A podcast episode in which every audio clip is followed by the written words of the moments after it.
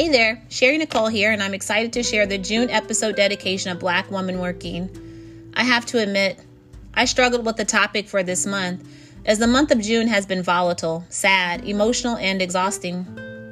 I have felt all the emotions, and I'm sure you have too.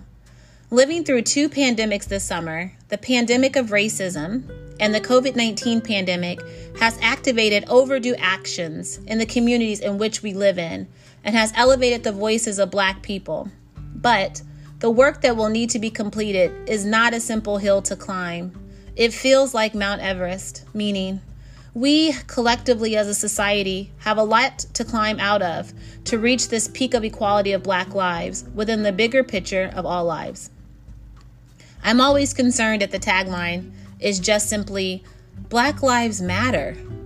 Michael Shea and so many others have eloquently shared that matter is the lowest actionable request.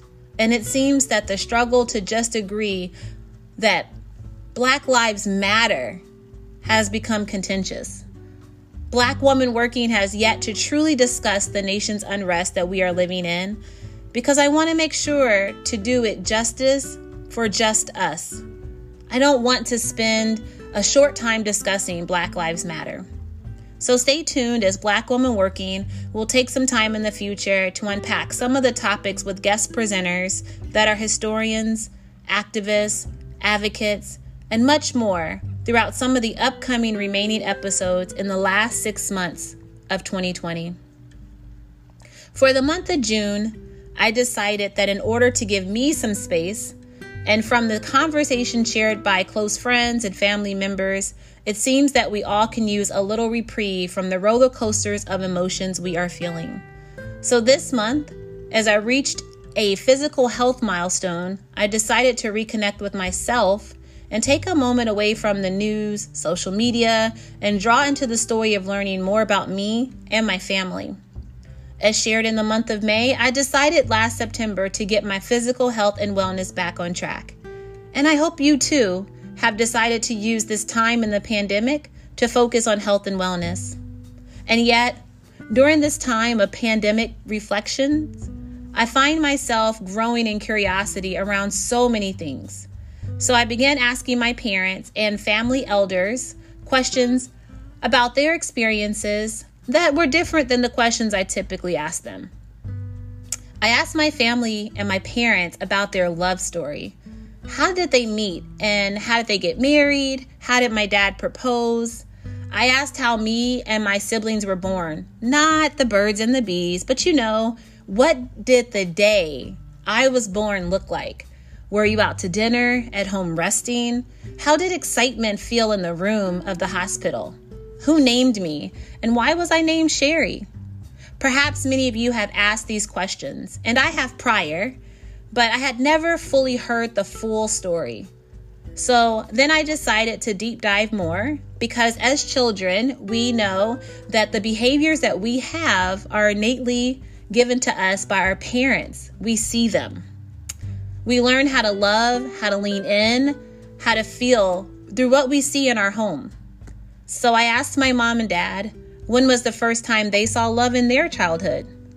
I wanted to understand their K through 12 experiences and their career goals prior to children. My dad and my mom were born in the 50s, so I wanted to understand their experiences through the civil rights movement, around school integration, where they were when MLK, Malcolm X, and countless others were shot, arrested, and beaten. Oh, the questions, the answers. I would just share, my heart was overflowing, and it just led to more questions and deeper conversations with family members and friends.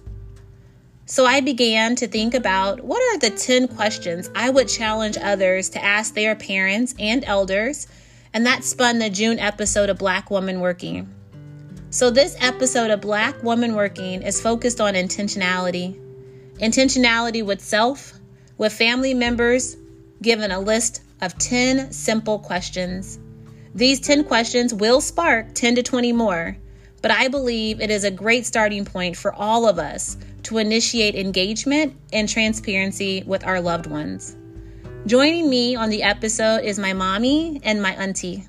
Of course, This is nothing new for us as we talk daily, but I wanted to share the stories of my mommy and my auntie, and they talked to me about growing up and living in Ripley, Tennessee.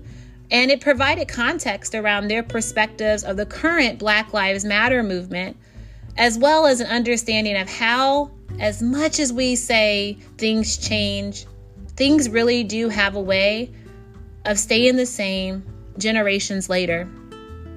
So I look forward to sharing Black Woman Working on self exploration with intentionality, featuring my mommy and my auntie Pat. The full episode will post June 30th.